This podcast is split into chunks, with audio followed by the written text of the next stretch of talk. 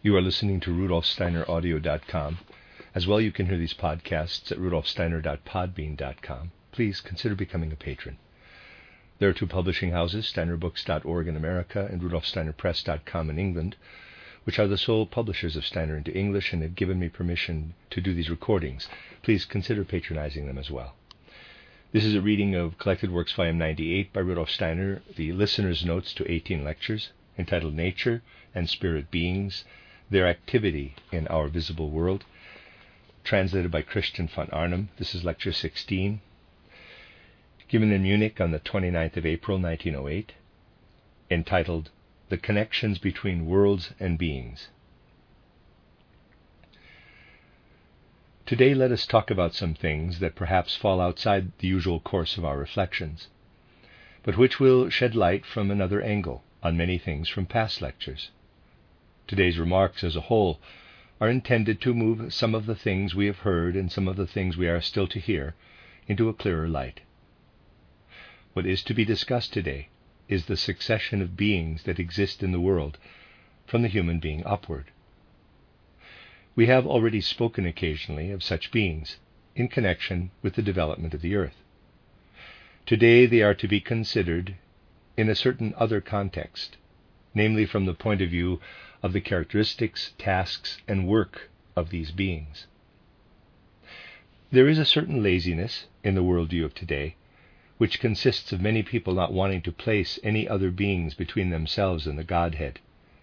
It is so infinitely lazy to think of a mineral kingdom, a plant kingdom, an animal kingdom, and a human kingdom, and then to ascend without further ado to the all pervading God, of whom we believe that we can have a more or less correct consciousness or feeling in one way or another. It is not that easy for real spiritual science. It must interpose beings of the most varied degrees of perfection between the human being and that which we can surmise as the God of the world. This sequence of stages has already been indicated repeatedly.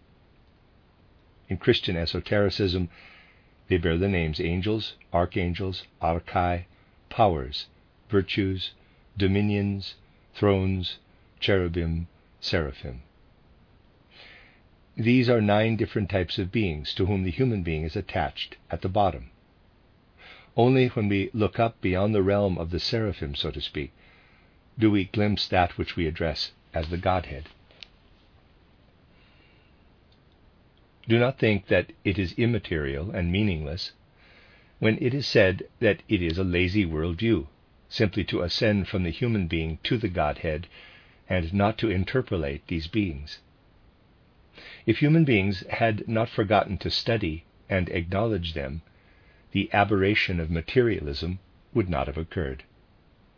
For we can, in a way, associate a kind of religious feeling, a kind of dark religious feeling, with ascending directly from the human being to the Godhead.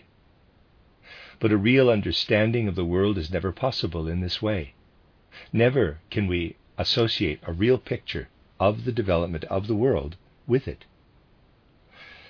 That is why the understanding of the world has now been lost to humanity. And it will always be possible to deny that part of religion which is based only on sentiment, on dull feelings, in the face of materialistic ideas. Through the theosophical worldview, an understanding of the world is opened up again by the fact that people once more experience something of these beings. And thus a point of reference is created to counter the denial of a higher world. People who today refuse to recognize this world are preparing the ground for the most shallow and devastating materialism. The materialists themselves are actually the victims in this. The real perpetrators are those who, out of laziness, do not want to know anything about what exists between the human being and the Godhead. Having thus far spoken about the reason why we must talk about them today, we shall now go into the characteristics of these higher beings in a free and aphoristic manner. We shall first consider the angels who are closest to the human being, the messengers of the Godhead, the angeloi. They differ from the human being, above all, in the nature of their perceptive and cognitive faculty. Human beings perceive and act within a world that consists of the four kingdoms of nature. Their actions take place between minerals, plants, animals, and humans. This is the nature of their perception, their acts of will.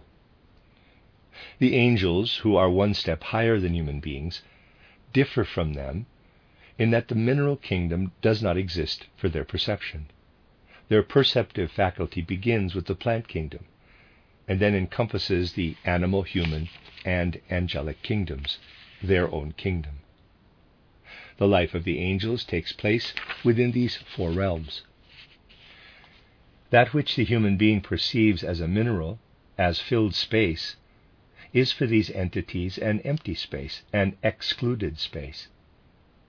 If you remember what has been described in my title, Theosophy, how the human being in the Devachan perceives the mineral world, namely also as excluded, then you also have approximately the perception of these beings who live continually in such a world. The mineral world offers them no obstacle. They can pass through it. It does not interest them. It is too subordinate a realm for them. Their perception only begins with the plant world and extends to their own realm. As angelic beings, they say I, capital, to themselves. By being thus constituted, these beings make intelligible in their actions something which we already know. When the human being has passed through the gateway of death, they first have the strange experience of the memory image. It happens like this. When a person dies, they first have the feeling as if they are growing and growing, and this growth is accompanied by the emergence of the memory image. When the image then stops, a kind of extract remains, like the fruit of the last life. This forms a kind of germinating force for the construction of the human being in their next incarnation. It is a kind of etheric, internally structured essence which remains with them as the essence of the experiences in the etheric body, and which goes with them through the eternities. If we recall that after passing through Kamaloka, human beings take this essence with them to the Devachan, and that they are not inactive there, but have their essential tasks, then the activities of these beings, who are one step higher, will be quite comprehensible to us. A person will only incarnate again when they can experience something new, when they can assimilate a new fruit. The earth goes through many transformations, and it is therefore incorrect when some believe that it is unnecessary to return again and again. The human being can always experience something new that they can again take with them into eternity. What is it then that causes the earth's surface to change? Who is it that works on the transformation of the earth? How is it that in a certain region a completely different picture of the plant world, completely different living conditions arise? Just as the human being is continually changing the face of the earth on the physical plane with physical forces. Try to imagine, for example, what it looked like 3,000 years ago at the place where Munich now stands. So you will be able to imagine that other changes must proceed from the Devachan, for human beings only change the mineral kingdom. And there again it is the human beings themselves who are continually reshaping the earth from the spiritual realm. But they could not do it alone. They would not know what the face of the earth should look like, what condition it should be in. They can only bring it about under the guidance of higher beings. Those higher beings who guide and lead them are the beings we call angels. They have to do with that part in the human being which is present in another form during the stay in the Devachan. They guide and lead the eternal I of the human being. And because in their nature they reach down into the plant world, they can bring about this transformation of the earth.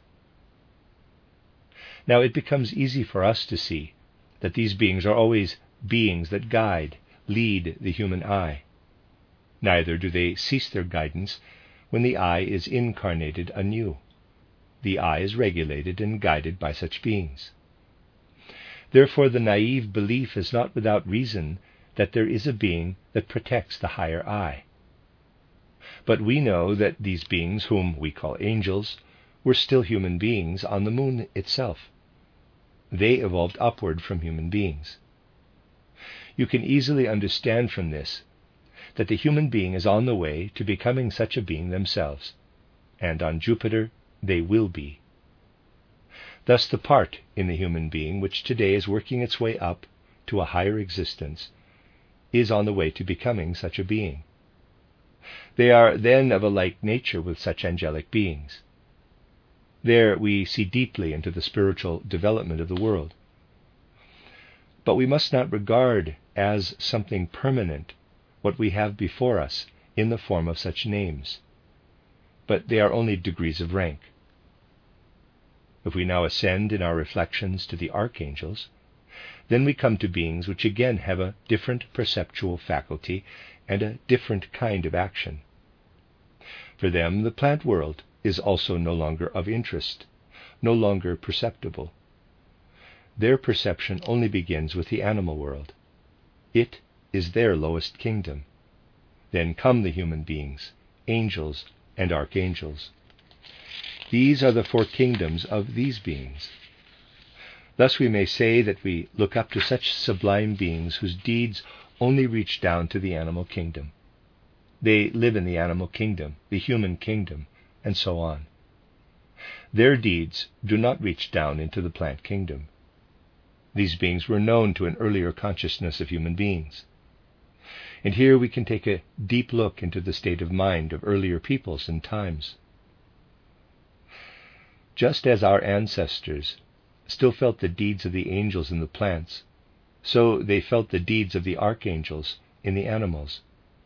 That is why ancient peoples showed a certain veneration for certain animals, for example, the Egyptians. This is an expression of the knowledge people had Anyone who looks at the remarkable figures of Egyptian animal worship in this way will stand in awe of the profound wisdom of these people. It was not for nothing that they associated these animals with higher beings and with the human being. If we remember how the life of humanity has always been connected with the life of animals, how progress on earth is connected with the animals, certain lines of business are dependent on the animals, then we will understand what a deep foundation this animal worship had. What is the task of the archangels? Some people today still talk about the existence of a folk spirit, but for most people this has become a mere word, an abstract thing. But that peoples are in reality guided by a real folk spirit, people today no longer knew much about that. This folk spirit for whom the whole of a people is the same as a human body is for the human spirit, is an archangel. They are the tribal spirits. While the angels direct and guide individual human beings through the incarnations, the archangels direct the lives of whole groups, whole peoples. Now, we will understand, because the life of whole groups of peoples is deeply connected with the life of certain groups of animals the Egyptians felt that the Godhead had associated certain animals with them. In this, they rightly saw deeds of the folk spirit. They worshipped the power of the folk spirit that had given them the animal. Now you might ask me, could we not think of a being who perceives the organs of the human being individually and cannot comprehend them as a whole? They cannot think of these organs as forming a whole.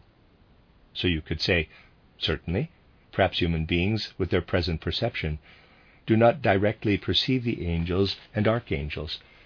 Perhaps what they perceive are their organs, their ears, their eyes. Or we can imagine that the angels perceive plants, animals, human beings, and angels. What then are these sense organs? Perhaps the human being could perceive the sense organs of the angels. Where are they? They exist, and are perceptible for human beings. People just don't know it. the sense organs of the angelic beings will be comprehensible to you when I tell you that human beings themselves have two eyes for seeing the mineral world, but that they do not directly perceive them in themselves. The sense organs are there to perceive, but they do not perceive themselves. This is how it is with the angels in the mineral world. Their sense organs are to be found in the mineral physical world, but they do not perceive this world themselves. The sense organs of the angels are our precious stones. These are a mysterious tool for the perception of the angelic beings. The organs are, therefore, within the mineral world. Just as the human being has their sense of feeling, their sense of touch, so these beings also have their sense of feeling, and this is expressed in carnelian, their sense of sight in chrysolite. They have no perception in the mineral world because their sense organs are in it. Even of this we find a dull awareness among the ancient peoples. They attribute a certain effect to the precious stones. This effect comes from the fact that the angels are present in them. What we call the folk spirit exists in a very real way in what we describe as the archangels. Now we go to the archai, which are one step higher again. How are they connected with the development of humanity? If we consider their perceptual faculty, we must say that the mineral, plant, and animal kingdoms do not exist for them. The human kingdom is what they perceive as the lowest kingdom then their perception also extends over four kingdoms the human kingdom, the angelic kingdom, the kingdom of the archangels, and their own kingdom. So they still reach down as far as the human being. We will now seek out their deeds. Here again we have a term with which people also associates nothing real spirit of an epoch, of a time. Every epoch has its own characteristics. Let us think, for example, of our post Atlantean time. The spirit of the time changed in five epochs. In the case of the Indians, it expressed itself in the fact that, after a twilight clairvoyance had directly subsided, and the human being stepped out into the physical world, the spirit of the time did not want to acknowledge the physical world, that it wanted to regard it as Maya.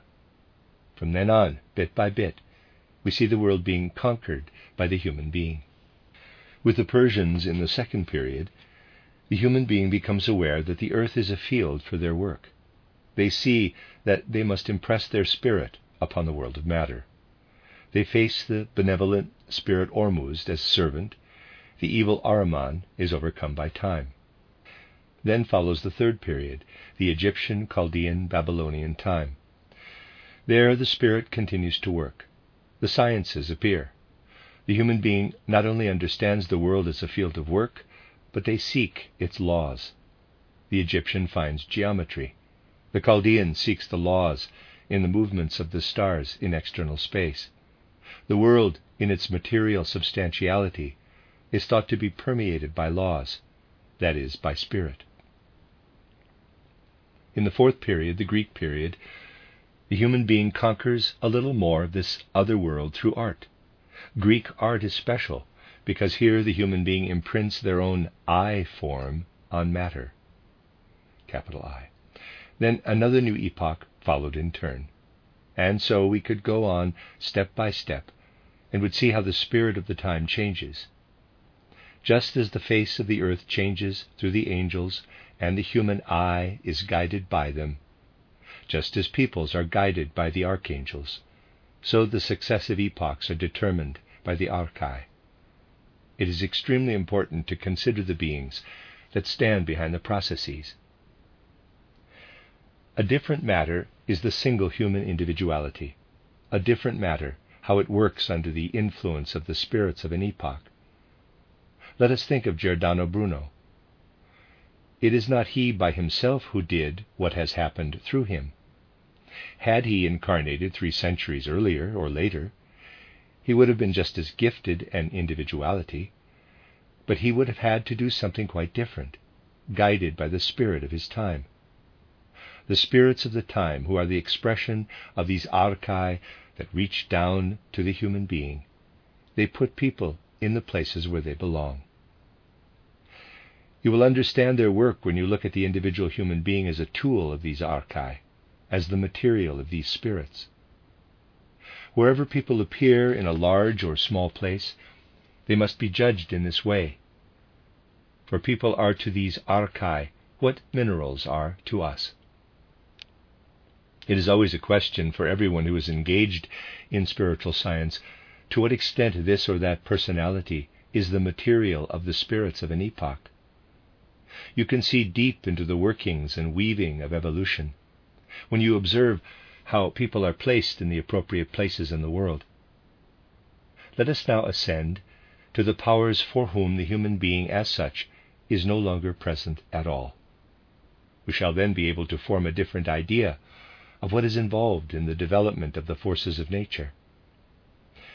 The lowest kingdom which comes into consideration for their perception are the angels. For these highly exalted beings, the angels are the same as the mineral kingdom is for us. We have already referred on other occasions to the work of these powers. Everything that goes beyond the individual human being, that is connected with the affairs of our whole planet, that is the actions of these beings. If we trace our earth itself back to the time when it came into being, and humans with it as gradually forming beings, then we come back to the archai. But if we want to look at the life and development of the earth itself, we have to go back to the powers. They have nothing to do with individual human beings, but with the development of the planet. We have such forces within us in the sun and moon forces. We know that humanity, as such, is under the influence of these sun and moon forces. If only the sun forces were active, the warm, fiery, light giving sun forces, the human being would develop rapidly, would rush through a life. The retarding force lies in the moon forces. The moon forces force the human being into form. If these forces were the only ones at work, human beings would live only once, have only one incarnation. They would die, be mummified in form.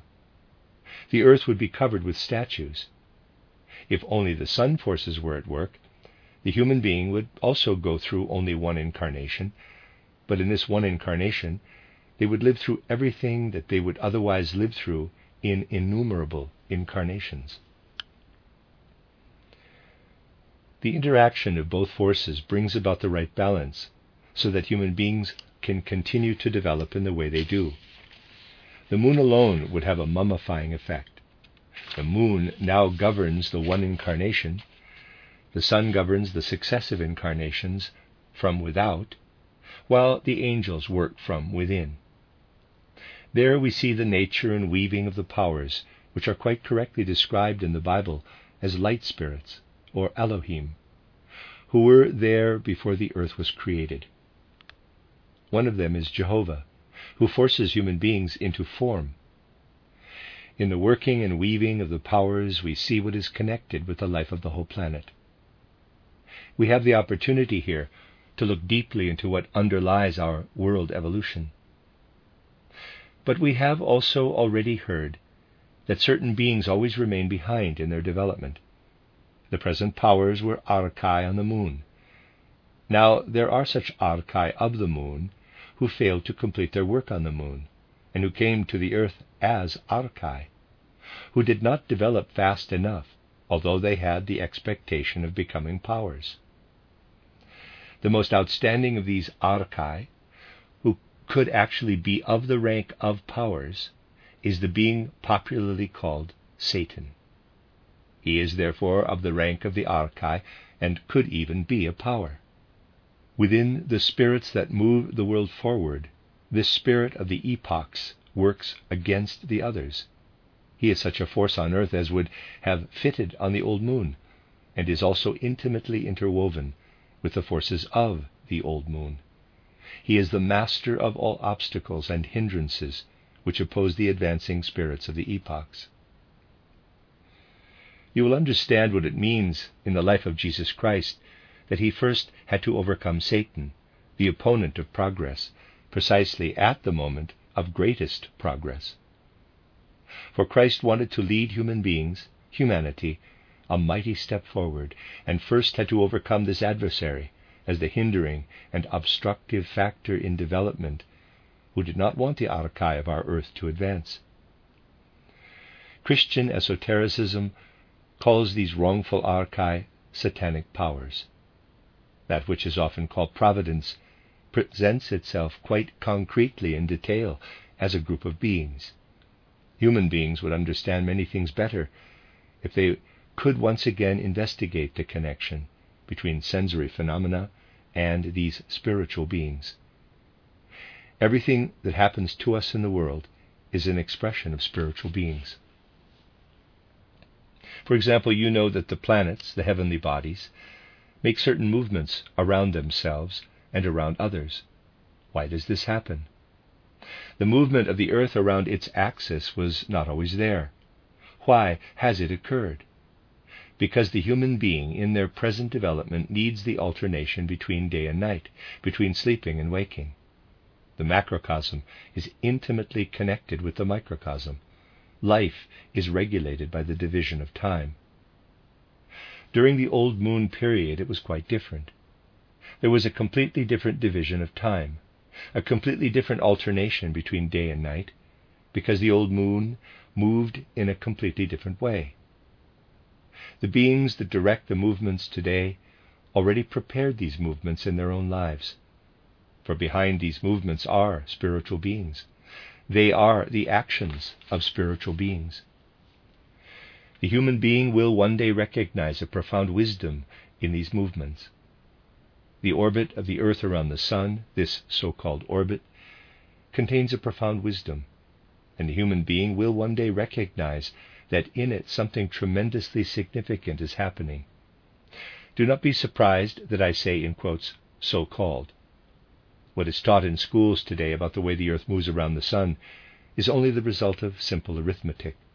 By no means is it absolutely true.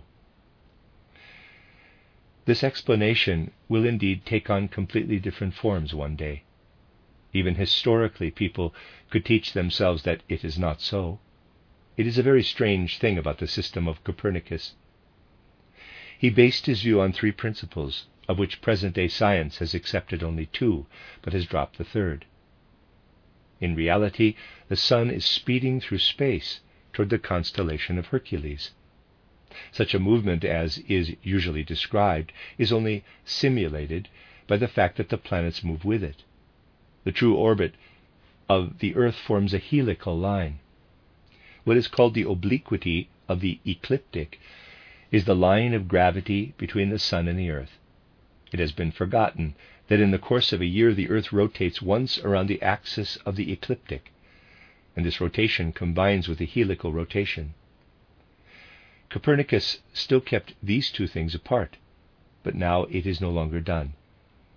The movement with the ecliptic has been dropped, so it does not correspond to the facts at all when people say that the Earth rotates around the Sun. In truth, there is a helical movement. If this helical line were a straight line, progress would have to be tremendously fast. The Earth would have to travel its path with tremendous speed, and that would be just what the human being could not cope with.